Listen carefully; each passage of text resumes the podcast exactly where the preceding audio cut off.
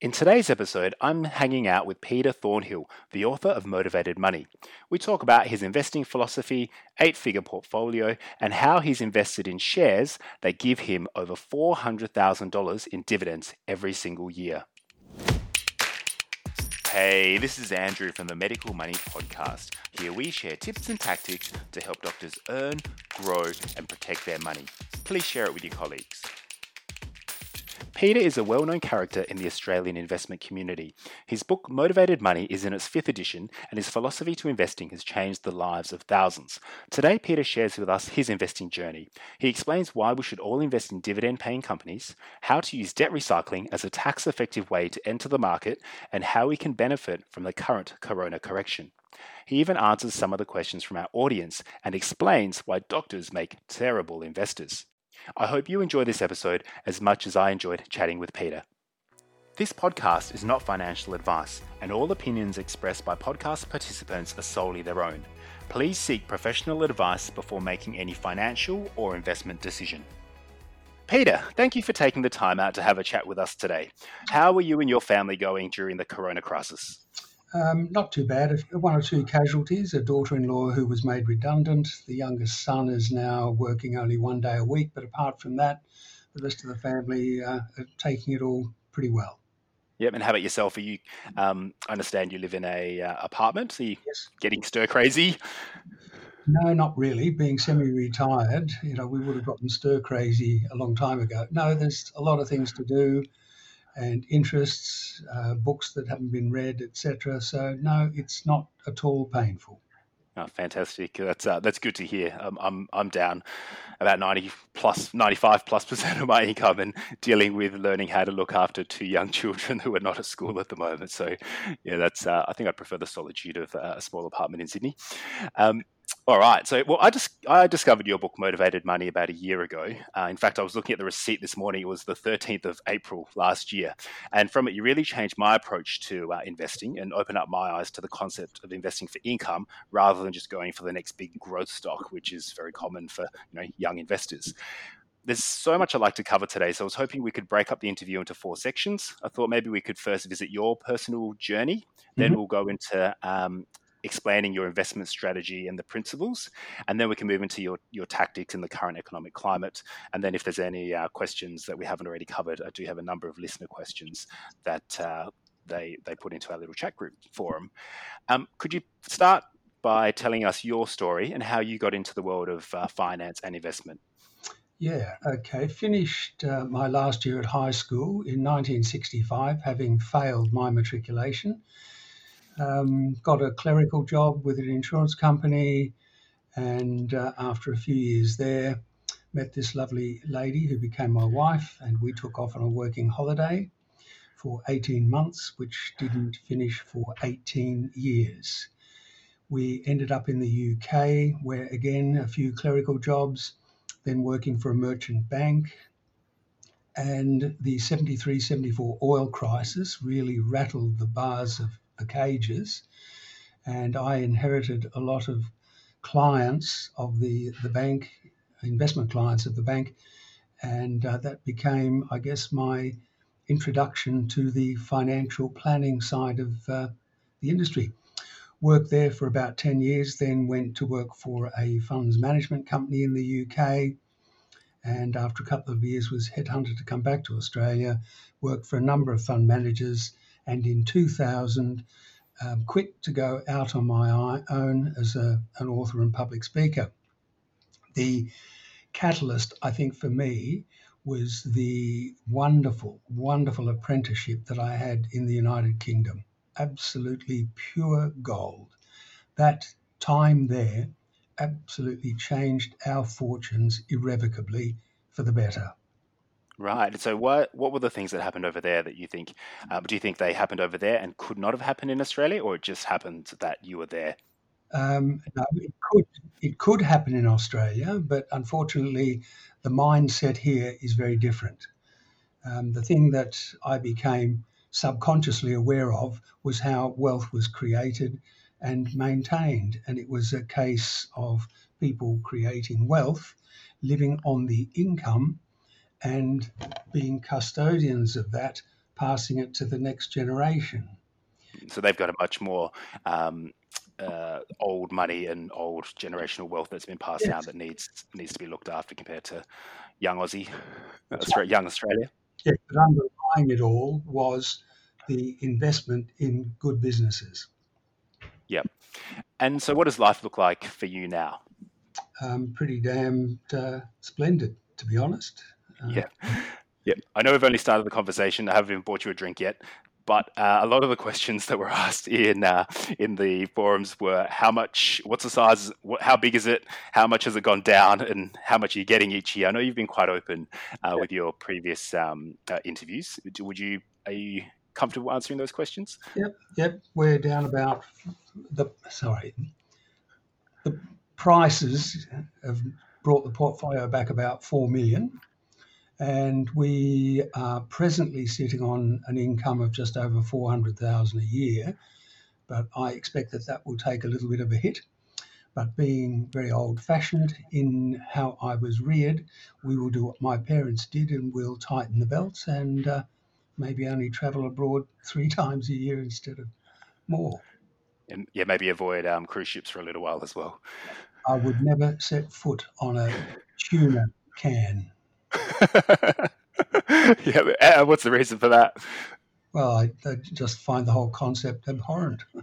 Yeah, I spent three nights at one about three years ago, and I have no uh, plans on getting on back on one very soon or anytime soon. I think unless the knees and hips didn't make it possible to to do uh, something where I could go walking or riding. Yeah.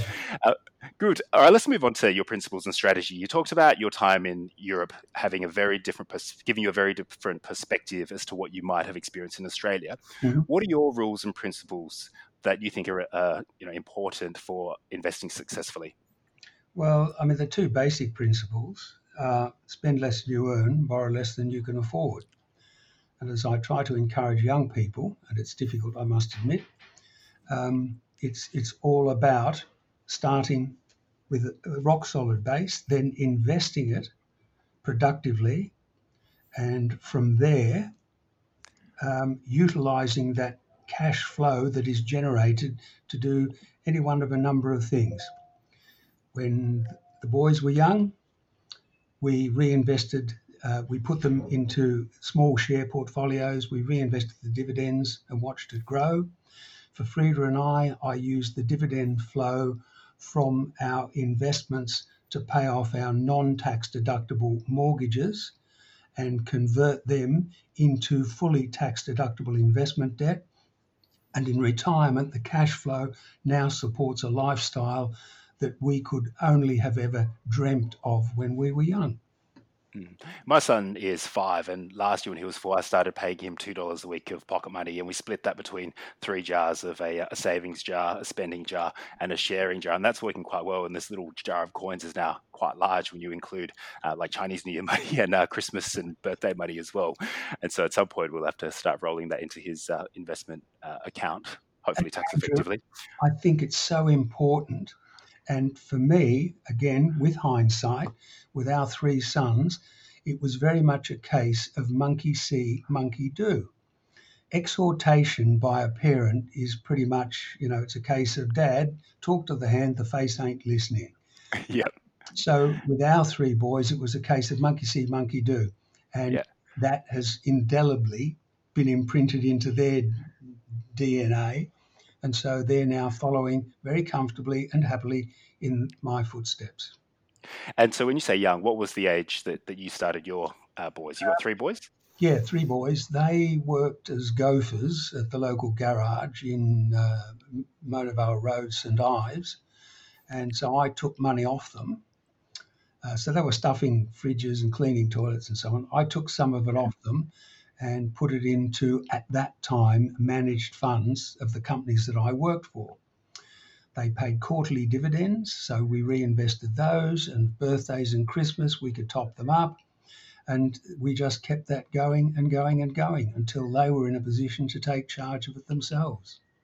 Yeah, I think that's where, for me, getting in early with my son, Lisa, talk to the hand. He's still kind of looking listening to the face at the moment. I think once he hits kind of that 13, 14 teenage years, that's when the hand was going to start coming a bit more. So I'm trying to slide it in earlier rather than later. Yeah. Um, on family, you also have this equation for relationship nirvana when it comes to finances. Can you explain that? Yes. Again, this is only with hindsight. The my experience in dealing with lots and lots and lots of people is the perfect outcome is two savers. The less than perfect is two spenders. And the absolute disaster are a spender and a saver because one of them will spend their life white anting all the efforts of the other. And I have seen it so many times and it's horrifying. Yeah. Yes, that's right. yeah, it's and it's hard to know, isn't it? Because quite often the money conversation doesn't come out significantly into the relationship when people are probably looking at moving in together and stuff now, and then uh, you know, or after being married. Um, you mentioned earlier that your approach to wealth generation changed during your time in the UK because of um, you know long duration money being having to find a custodial place. Mm-hmm. How when you said investing in businesses, because my perception is that you know a lot of this old money would have been kept in mansions and property and real estate. You talked about buying um, uh, income generating companies. Can you elaborate on that? Yeah, basically productive enterprise, businesses shares, whatever you want to call them, they fundamentally reflect the endeavors of the human race. And it's having that cash flow that is absolutely crucial and using it productively. Um, it's it's interesting because the time there, uh, if I could just relate a little anecdote, one of the listed investment companies in the UK that I became aware of has been going for over 100 years. It has just celebrated its 53rd year of consecutive dividend increase. Now, call me simple, but I'm very impressed with an investment that increases my income every year for 53 years. And if you run your mind back through the timeline, just what sort of waters have flowed under the bridge in those 53 years? Yeah, and you've got lots of nice graphs in your in your book, which for me was kind of looking through the chart that we normally see of whether it's the S and P 500 or the industrials index of just seeing the left side and the right side based on share price. The graphs that you have in your book are incredible in just showing the total return where you include uh, dividends and also the investment of those dividends, which is something that I hadn't really thought about.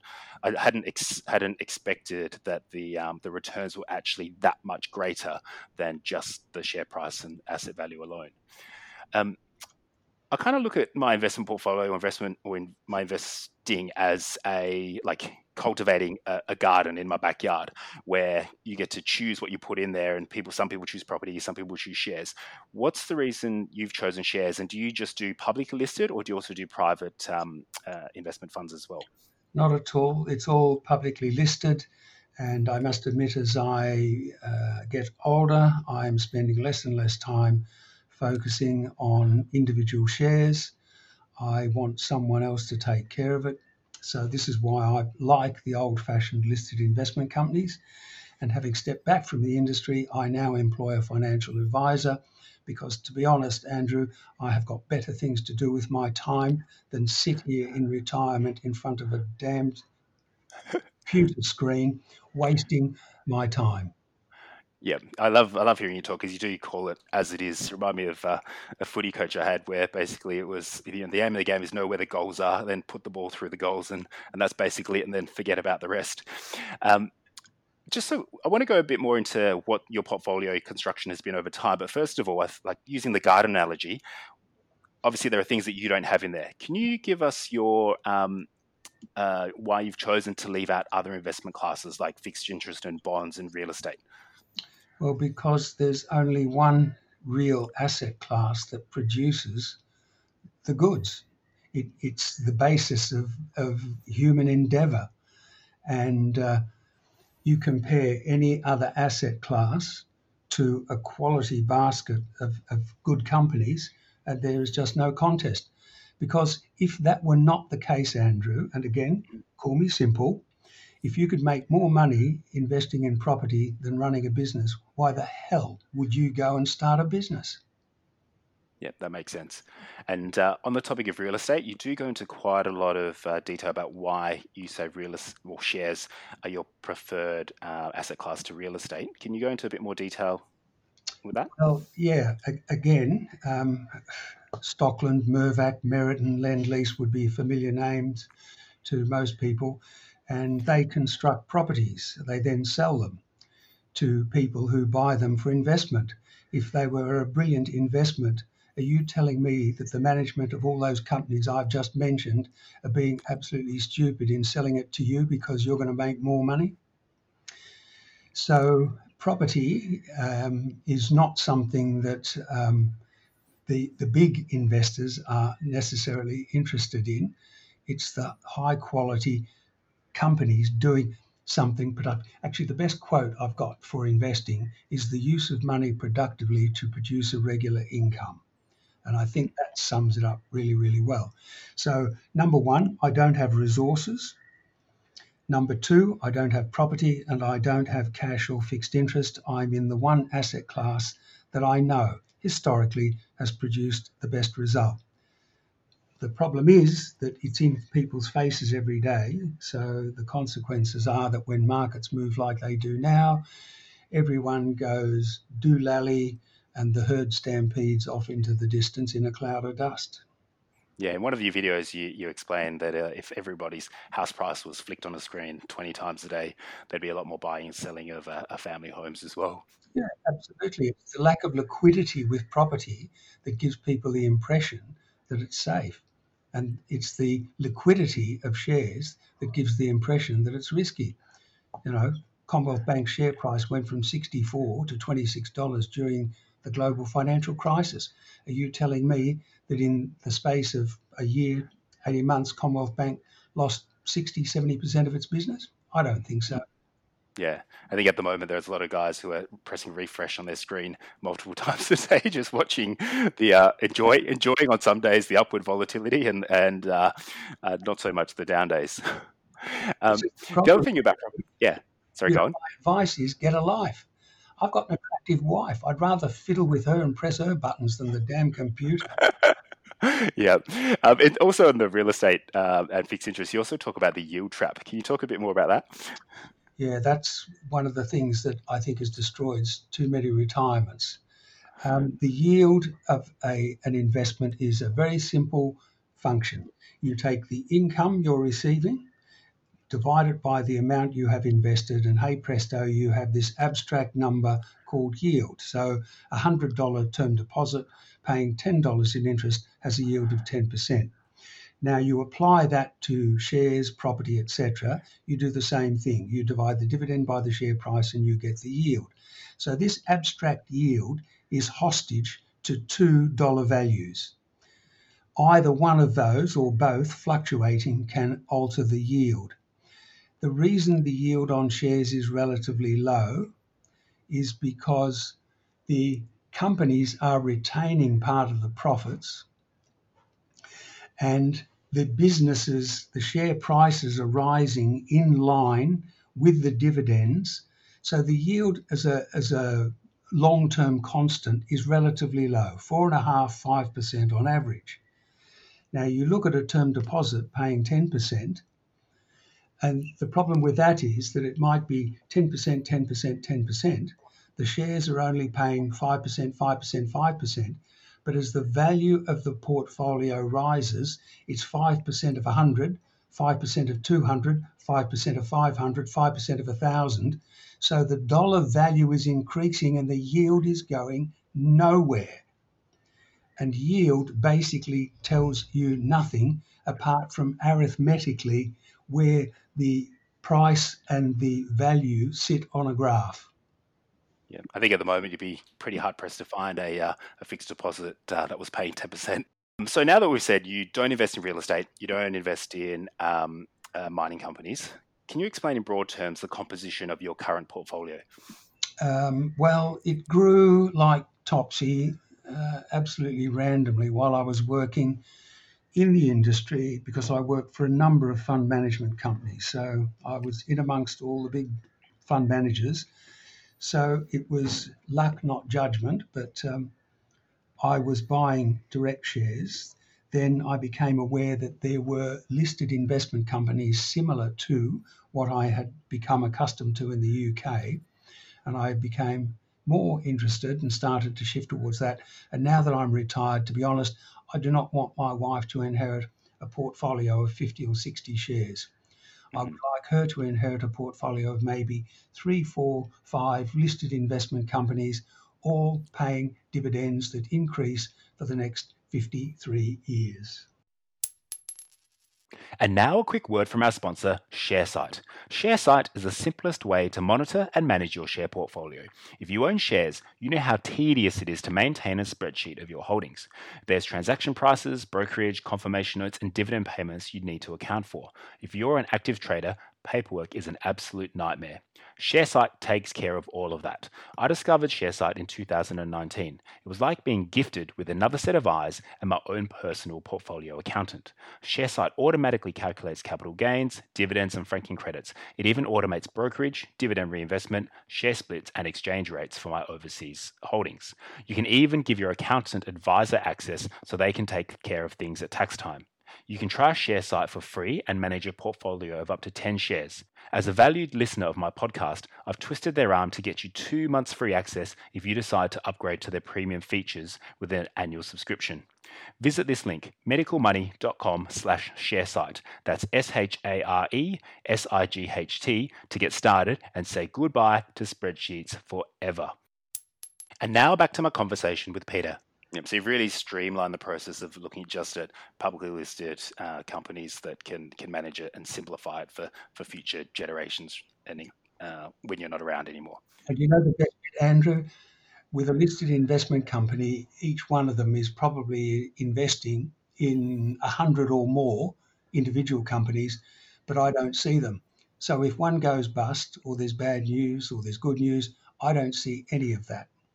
Yeah. And so that's happened. When did you start focusing more on the LICs versus having direct shares? Because um, is that something that's changed because of your personal age um, situation, or is that a philosophy change that you're that you're moving? I think it was more a philosophical aspect because working in the industry, you can imagine it every day, day in, day out in the financial services industry, it was everyone was talking about price, price, price. What's this doing? What are the prospects for the share? Blah, blah, blah. So it's probably over 20 years now, uh, 20 years ago, that I opted to move more towards the listed investment companies. I mean, I love them to bits. They're old, they're boring as hell, but they are absolutely consistent. Yeah. So if we were to unpack your current portfolio with regards to LICs, what would we find sitting inside your uh, your portfolio bag? Oh, anything that's more than 40 or 50 years old. So you've got things like uh, Milton, you've got Argo. Milton floated in 59, never failed to pay a dividend. You've got Argo, got Whitefield. I like Whitefield particularly because it's 100% industrials. Um, uh, BK, Soul Patts, uh, others. Um, you've got, uh, yeah, there's there's a whole raft of them. So there's about five or six, and I'm gradually, with the assistance of my financial advisor, as and when it suits, selling down the direct shareholdings and shifting the capital across to the listed investment companies. Okay, right. So you actually reposition your portfolio as well, rather than just adding uh, new funds to the uh, to the LICs. Yes. Yeah. Okay. Um, and so a lot of people have really gone into the ETF game now, and exchange traded funds, and since the GFC have really exploded, and there's ETFs for, for everything really, um, with some some of them trading with such small amounts of um, capital. Why do you choose to go with LICs versus ETFs? Um, it's simply the structure. Um, an ETF is a is a um, a trust structure. And a listed investment company is what its name describes a company that is listed on the stock exchange. So an ETF is a managed fund as we know them, you know, issued by managers. And being a trust structure, certainly one of my concerns and one of the reasons I eventually departed the industry was that trusts um, have certain have different tax regulations. A trust must distribute 100% of its income every year. there are no retained earnings, unlike a listed investment company, because the company can retain earnings. So you can get some extraordinarily ragged distributions from an exchange traded fund. And if, certainly in my experience, just a, a quick example from a personal point of view, a quarterly distribution of, for argument's sake, $800, quarterly distribution of $800, quarterly distribution of $800. The final distribution for the year was $13,000. That was my capital being paid back to me. It was fully taxable in my hands, and the managed fund went ex dividend by that amount. So I'm watching my unit price going backwards. I'm paying tax on my capital, and I'm sorry, I don't like it. So mm. I am not interested in the structure of an ETF. Yeah, okay, that makes sense. Uh, and so I think the ETFs have also done a good service for the LICs in the sense that they've really pushed them to be a lot more um, or lower their their uh, management expense ratios uh, significantly. That they're almost on par now for some of those uh, LICs that you mentioned earlier on. Well, it, exactly, because I mean Milton, for example, runs on an, uh, an expense ratio of about 0.12 or 0.13. So, to me, it's not so much the expense ratio you could have a, uh, fund that invests in cash and uh, you're paying, I don't know, 0.1%, or you could have an equity fund paying 1%. I would rather have my money in the equities paying 1% than in a bloody cash fund only paying 0.1% management fee. Honestly, fiddling at the, at the back, you know, you're messing around in the boot instead of under the bonnet. Mm. Yep. Yep. And how do you, on entering positions, how do you enter positions? Is it spur of the moment or when there's money in the bank, or do you dollar cost average on specific dates? Totally and utterly random. But I must say, and this uh, refers back to earlier comments about our kids, Andrew, the um, listed investment companies, the old fashioned ones, have, you know, on and off uh, regular capital raisings either a share purchase plan where you get a, a one for 10 issue of new shares, uh, sorry, a share purchase plan where they can offer up to $30,000 without a prospectus, or a rights issue of new shares, which might be two for 10 or something like that. There's no brokerage. They give a small discount to the current market price, but these pop up from time to time and it has been a fabulous discipline for our three sons who now hold these listed investment companies because they don't come running to me saying, Oh, dad, do you think this is the right time to invest?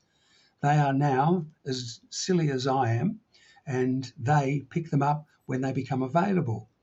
And if you look at any graph of the stock exchange, it's up, down, up, down, up, down, but the trend is always upwards.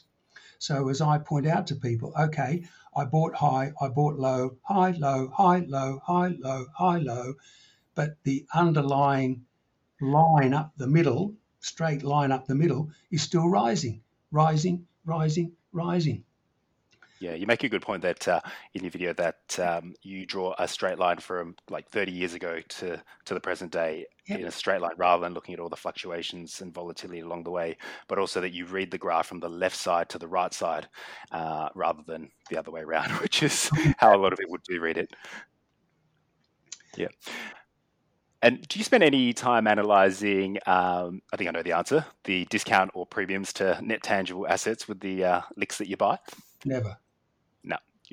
And um, with dividend reinvestment plans, do you advocate people just going full maxed out all of, on those during their accumulation time and uh, and then changing across into you know taking that as an income? What have you done there? Um, well, whilst I was still working, um, I was reinvesting dividends, but I do not use dividend reinvestment plans um, I discovered very early on that it made more sense for me. So, for example, when we came back from the UK, we eventually, because you can't get long term lease residential leases in Australia, we've been forced, sadly, to uh, own property. Um, I was able to borrow relatively cheaply against the property.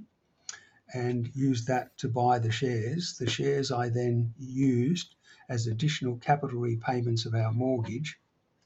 So I've had these lines of credit floating around in the background. I mean, the mortgages have all gone, wiped out, but the lines of credit have remained. And so I've encouraged our boys to do exactly the same thing, starting off small, borrow two or three years dividends, use the dividends to pay off the loan, and when the loan's been repaid or, or going down or there's a, a share purchase plan or rights issue, you redraw the line of credit to buy more. So you aggregate the dividends and reinvest them in meaningful lump sums rather than having this trickle of tiny amounts of money. Mm-hmm. Okay, that makes sense. And in the meantime, it's decreasing your, your mortgage yes. Uh, as well. Good. And how about exiting positions? Uh, what's your approach to selling and, and getting out of uh, stocks? You've mentioned now that you've changed a little bit more just for simplification purposes, but prior to that? uh, I can own up, Andrew, the biggest stuff ups I have made have been my sell decisions. Unequ- errors of commission. Yeah. Unequivocally. So, for example, if I invest in parcels of, say, $50,000, if one of the companies I've invested in goes belly up, I lose $50,000. Mm. The other side of the coin is um, I'm a shareholder in Pacific Dunlop. Pacific Dunlop have incubated Cochlear. When Cochlear, the bionic ear manufacturer, becomes profitable and dividend paying, they float it to the public and their shareholders. So I became, by accident, a shareholder in Cochlear at $2.50. Mm-hmm. Now, yeah, they've just they've just done a done a cap raise at 140, haven't they? Yes. Which is which is about 12% lower than their uh, or the trading price on that day. That's right. Well, that you know that's chicken feed to, to the stuff up I've made. Yeah, at two dollars. Yeah, I've got them at two fifty, Andrew, and uh, they go to twenty five. They go to fifty. They go to seventy five. They go to hundred. So I think this is crazy. So I sell some. They go to 125, I sell some more. 150, I sell some more. All the way. So I can state categorically that the the dumb decision of selling, and I've done exactly the same with CSL, the costs that to me of those sell decisions is in excess of three million dollars. I should have shut sat on my hands and shut down all the noise around me yeah. just left the damn things alone. So the biggest mistakes I have made have always been sell decisions. I've had one or two companies go belly up, but I could only ever lose what I put in. But the opportunity cost of a stupid sell decision is just as dumb as a buy decision that goes bust, but a magnitude far greater on the sell side. Yeah, and I now employ a financial advisor. I don't want to do it. I don't have the knowledge and I don't have the skill. I couldn't analyze a company's accounts to save my life. Yeah, so it's really just following your own philosophy of long-term buy, hold, a company that makes is going to make money and does something good for the economy, and then just sit on it. Absolutely. Yeah, um, I just want to get you to explain your debt restructuring. Uh, we talked about it before about you talking, uh, getting your sons doing it. In chapter 13 of Motivated Money, you explain how to use a line of credit against your home to invest in shares. Mm-hmm. Can you just explain it um, to listeners who are not familiar with how this works? Okay, you have a house and you have a mortgage. Um, if you have the, the facility available, I encourage a line of credit, modest to begin with, on the beside the mortgage. So, two separate accounts. One is the mortgage, which is not tax deductible. The line of credit, if used for investment purposes, is tax deductible. And all those people who go bonkers with investment property know exactly what I'm talking about. They got their home and they go and buy more and more and more. You then use the dividends from the shares as additional capital repayments of your mortgage. As the mortgage goes down, you increase your line of credit to buy more shares, which pays more dividends, which reduces the home loan. So you increase your line of credit, which pays more dividends. And so you get this circular process going.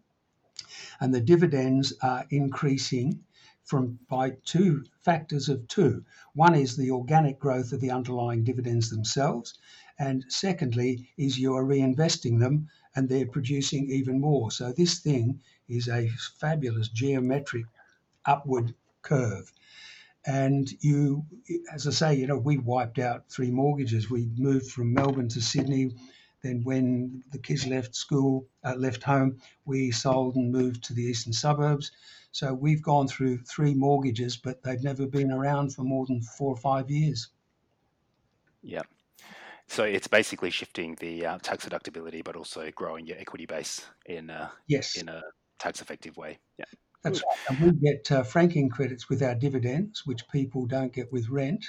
And it costs us nothing to hold those shares, whereas holding property, there are substantial costs. So, I mean, I could go on.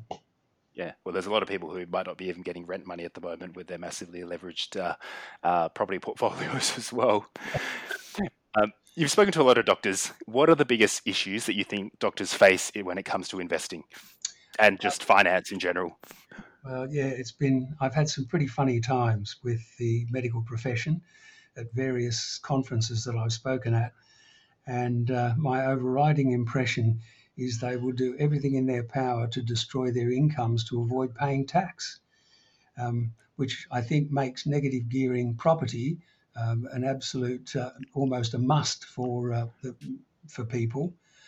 Um, but again, they're they're professional people, and it's very rare that they will take professional advice. Um, and I, I just think from conversations that I've had with these people over with the profession over the decades, there's yeah, it's very difficult to uh, make sensible investment decisions. I think. Yeah, I think uh, you know there's there's definitely book smarts and intelligence, but there isn't necessary domain transferability of um, knowledge and aptitude in a, in a totally different sphere. Hmm. I think we used to yeah, looking after patients and looking after money involves a different set of uh, knowledge and skills uh, compared to our day to day clinical work. Um, so you mentioned advice and doctors not wanting to take advice. Um, you you pay a financial advisor right now. What's the rationale behind this, and what value value do you get out of it? the value I get out of it is that I can spend my entire time doing all the things we we love we would love to do. So we can up sticks and take the entire family to Santa's village with our five granddaughters to Santa's village on the Arctic Circle in Lapland.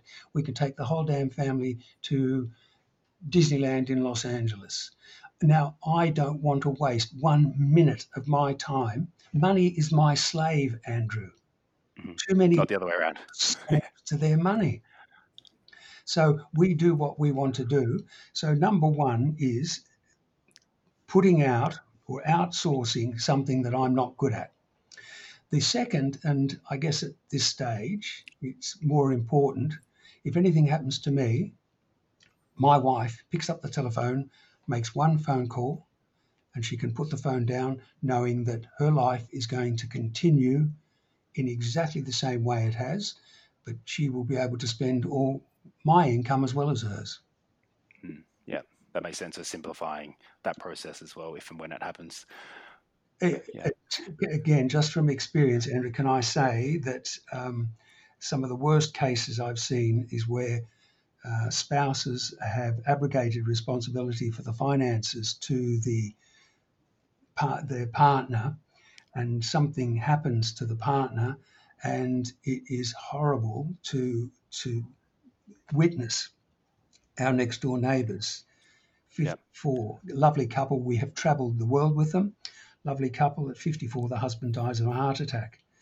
Um, the wife discovers all sorts of things she had no idea about. Um, and watching her deal with grief and anger was not a pretty sight i do yeah. not want my wife to ever have to go through something like that.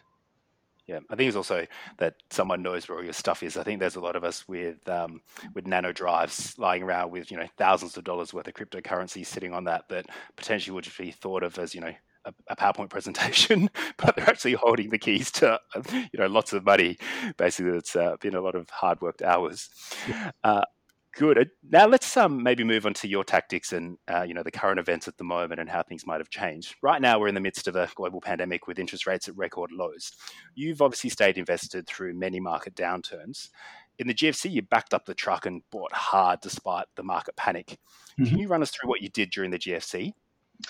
Um, yeah, I've got the lines of credit sitting there. I've got all this money locked up in this lovely apartment and it's doing absolutely nothing. So I utilized that as the source of the lines of credit and I topped up on, well, again, during the GFC, it was, a, it was purely financial and of our own making. Credit markets around the world had locked up.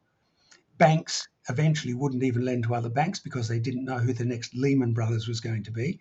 The only place companies could come to raise capital, fresh capital, to bolster their balance sheets during a very difficult period were shareholders. So we had all these companies knocking on our door saying we're having a rights issue, we're having a share purchase plan, raising fresh capital. And it was an absolute godsend because, you know, uh, Commonwealth Bank, 64 to 30 uh, to $26. Wesfarmers 42 down to $13 and so on and so on and so on. So we were able to buy their income stream at a massive discount to their existing or, the, or their previous. So were you just buying into rights issues, or were you averaging down as the price um, took a hit? Well, yeah, just to show you how silly I am, um, CBA went from 64, it hit 50. And I thought, oh, you know, here's an opportunity. So I bought some more they went to 40. And I thought, whoa, here's another chance. So I bought some more. At 26, I tightened all my sphincters and I bought some more. And the funny thing is that people have said to me, well, why didn't you wait and buy them all at 26? And I said, well, I didn't have you there to tell me, did I?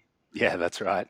Yeah, it's always easy in hindsight. And were you using leverage to get into these positions or just pulling out from cash reserves? Within the super fund, I was utilizing capital that or cash that was sitting there, but with the lines of credit, it was just just piling in, drawing down on the lines of credit. Yeah, it's really just uh, uh, tidying up the sphincters, keeping your keeping a spare pair of undies, and going in hard, and expecting that over the long term you're going to be fine. Yep. Yep. And so like to me, it seems that this pandemic and Corona is a little bit different in that that GFC was really Wall Street then hurt Main Street and and you know mum and dad investors, whereas this one here is it's Main Street and the lack of spending that is hurting Wall Street and, and the share prices. Um, what's your how are you approaching this Corona correction, and, and what's do you have a shopping list of things that you're um, now buying into? Well, well, not not particularly, Andrew. A because you know, to be honest, my wife and I have all that we need. Um, so I'm not desperately, you know, busting a gut to, uh, play, you know, to to make it bigger and bigger and bigger. It's doing that mm. all on its own. And and you're right. I mean, this is going to uh, really knock a hole. I love history. And I go back and I look at my parents and grandparents. Grandparents, two world wars and a depression. My parents were teenagers during the First World War. Um, and I think, how did they survive? And you don't think that the six years of bombing had a, a, a rather nasty effect, effect on uh, manufacturing in Britain? We will come out the end of this just like we have with every pandemic, every war, every disaster that that uh, gets thrown at us. So I'm not panicking.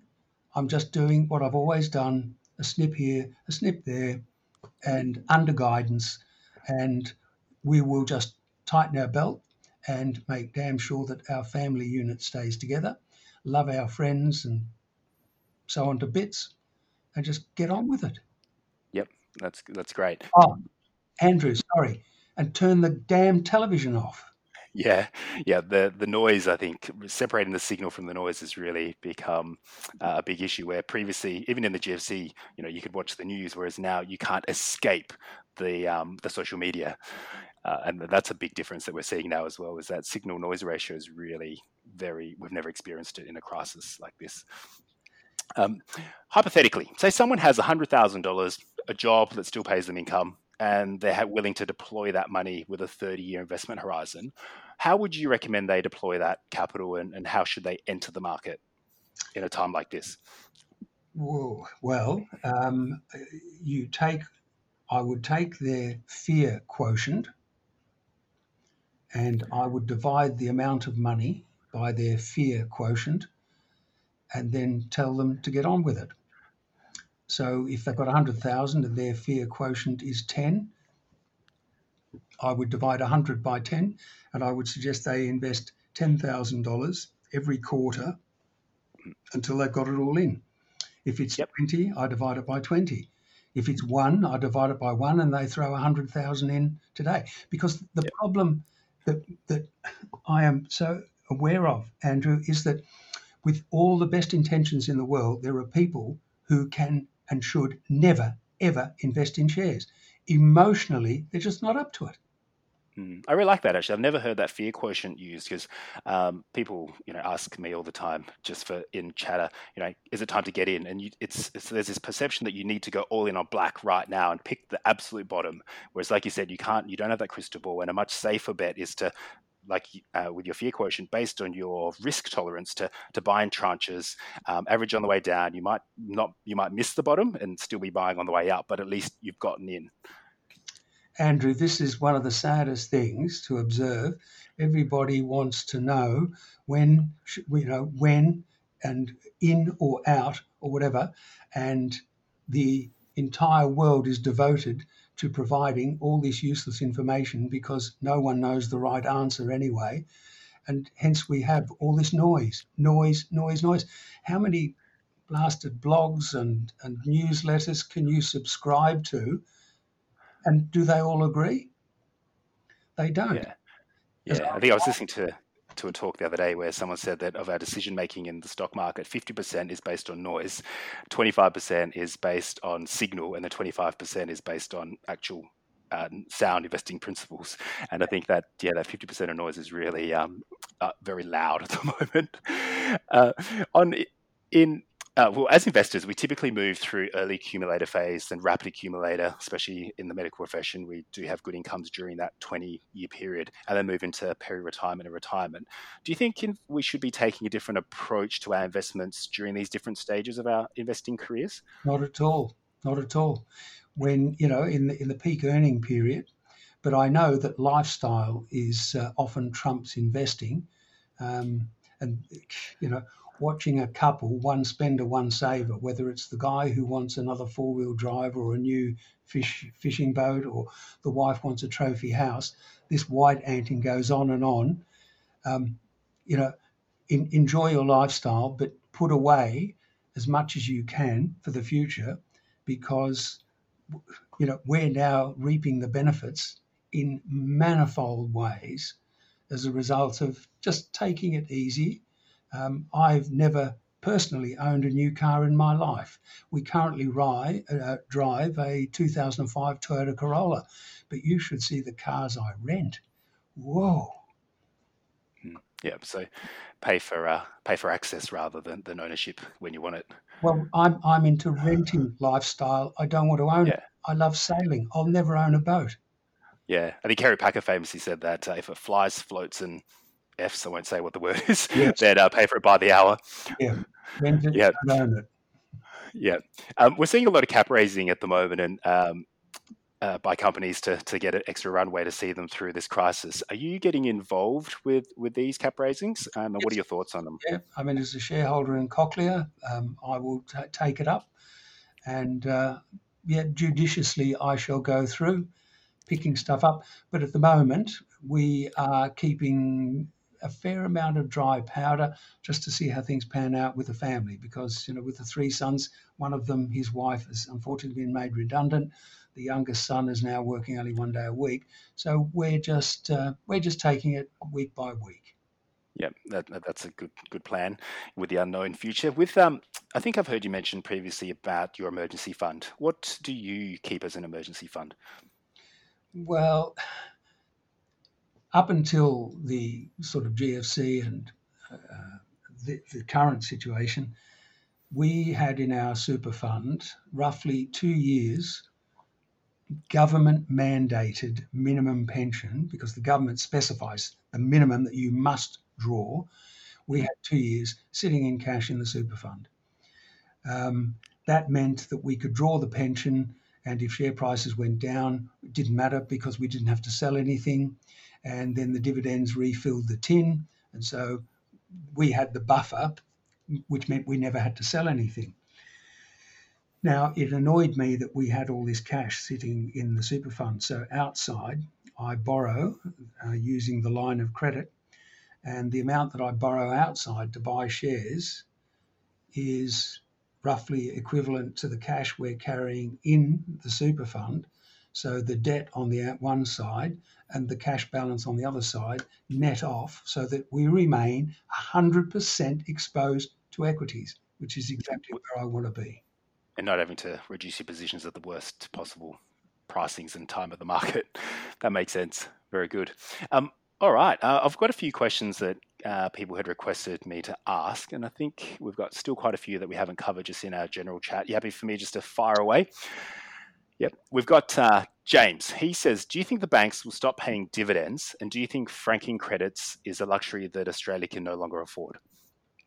Um, I'm not sure which companies or which businesses are going to um, cut dividends or whatever. I've no doubt that we will. I'm aware of some already. So, as I said, we've got the cash in the super fund, so we're not pressured uh, to do anything silly at this stage. Franking credits are much maligned.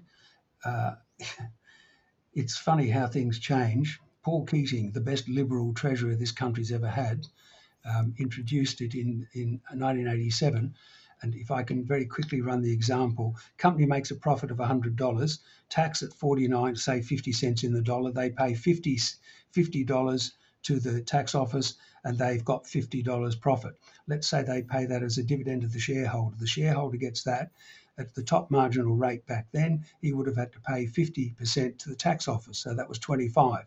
So mm. out of a company making $100 profit, the tax office takes 75% of it and leaves the owners of the business with 25.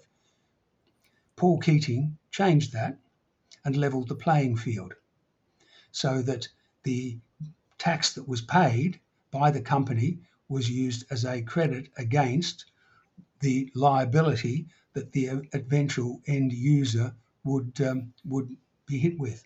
So it's the finest imputation system in the world, and it would be a great pity to see it pulled apart. But I can understand, and I hear more and more that this could be wound up. Okay, I'll live with it. If they make it really hard, I'll damn well emigrate. Yeah, as far as I understand, we're the only country that has the um, the uh, um, uh, what is the franking credit system, aren't we? Well, no. The UK, my dividends from the UK come with a, uh, a, a frank a tax credit as well. So we're not the only ones, but we've got the okay. cleanest one. Yep. Okay. Vamsy's got a number of questions. So he says that there are a number of star fund managers who have managed to make it into the Hall of Fame of fund managing. And what are your thoughts on investing in the manager rather than the fund? And would you ever pay a premium to have a specific person manage your money? I would never pay a premium to have some. Uh, my view is the gods have feet of clay. This is why I like the old fashioned listed investment companies. They have a CEO, they have a small um, independent board. They have a couple of analysts, and that's all that they do. But having worked in the funds management industry for some for some of the well-known names in the industry, um, you know, I wouldn't pay to have my money necessarily run by a name. There's too much trading as well because I am looking for the listed investment companies that specifically have a long term goal of protecting the underlying capital and income over the longer term. Okay. And what are the top three listed investment companies that you would recommend? Oh, crumbs, that's a tough one. Um, my view is is one. I, what can I say? I mean, I'm, I'm not giving these as a recommendation to anybody. They just uh, happen to be ones that I'm invested in. Yes, this is not financial advice. No. seek seek seek paid professional advice from an advisor. Because I know what everyone's going to do. They're going to go away and they're going to pull it apart and say, well, why would you invest in this thing? It looks like a bit of a dog. Um, no, I've I've often by accident ended up um, in some of these where a, a, listed investment company's taken over something I've been invested in, and it was a share purchase. Um, Argo, Milton, and Whitefield are the core that I've had and held for the longest. Argo and Milton. Okay, good. And then um, Whitefield is one that you mentioned earlier on. That's a much smaller fund, Yes, isn't it? It's a What's much the reason you shifted into that? um, because it's 100% industrials. The other big LICs have shareholdings in the resources sector. So they'll probably have BHP, Woodside, and Rio, which is okay. They're all large, high quality companies. Um, and I, I'm not that fussed, you know. Mm. So the others, Milton and, and Argo, I know have got them, but Whitefield, I like simply because of its purity. It's 100% industrials. Yeah, Jemima had a question on uh, about uh, Whitefield and Industrials. Ben, if there was an all industrials ETF made available, would you invest in it? Never. No, because of the uh, the tax and because distribution. I'm not interested in a trust structure. I want the company structure where the, the company can retain profits. If there's a takeover by of one of the companies, then they have this huge capital gain. They can reinvest that on behalf of the shareholders, whereas a trust has to pay it out. Um, ETFs during the global financial crisis became the weapon of choice for the speculators. And one of the ETFs there, short sellers had sold five times more units in the ETF than were actually on issue. And I'm sorry, I'm not interested. Yeah, yeah. Because Welwyn has a question, which is how do you someone find a financial advisor who invests with the Thornhill approach without charging crazy fees to, for the funds under management? Where can I find a doctor who doesn't charge crazy fees? no, sorry, I'm being cheeky. Um, Well, at the moment, telehealth is uh, fee is fee free. I think. the this question I am asked more often than I care to think about. I have four financial advisors whom I've known for a number of decades. Uh, one of them is mine, and I I am happy to send the list of these four to anyone who's interested because I cannot, will not offer financial advice. I don't have the skill. Uh, Yep. And they can then choose to find the financial advisor who has the bedside manner that suits them. And Bob's your uncle. Excellent. Uh, and Rob asked, did you get a whiff that the pandemic was coming, and did it change your investing strategy? Not at all.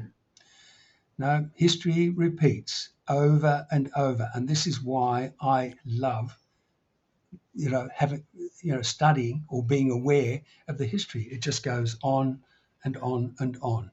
Same old, same old, because the human race never learns.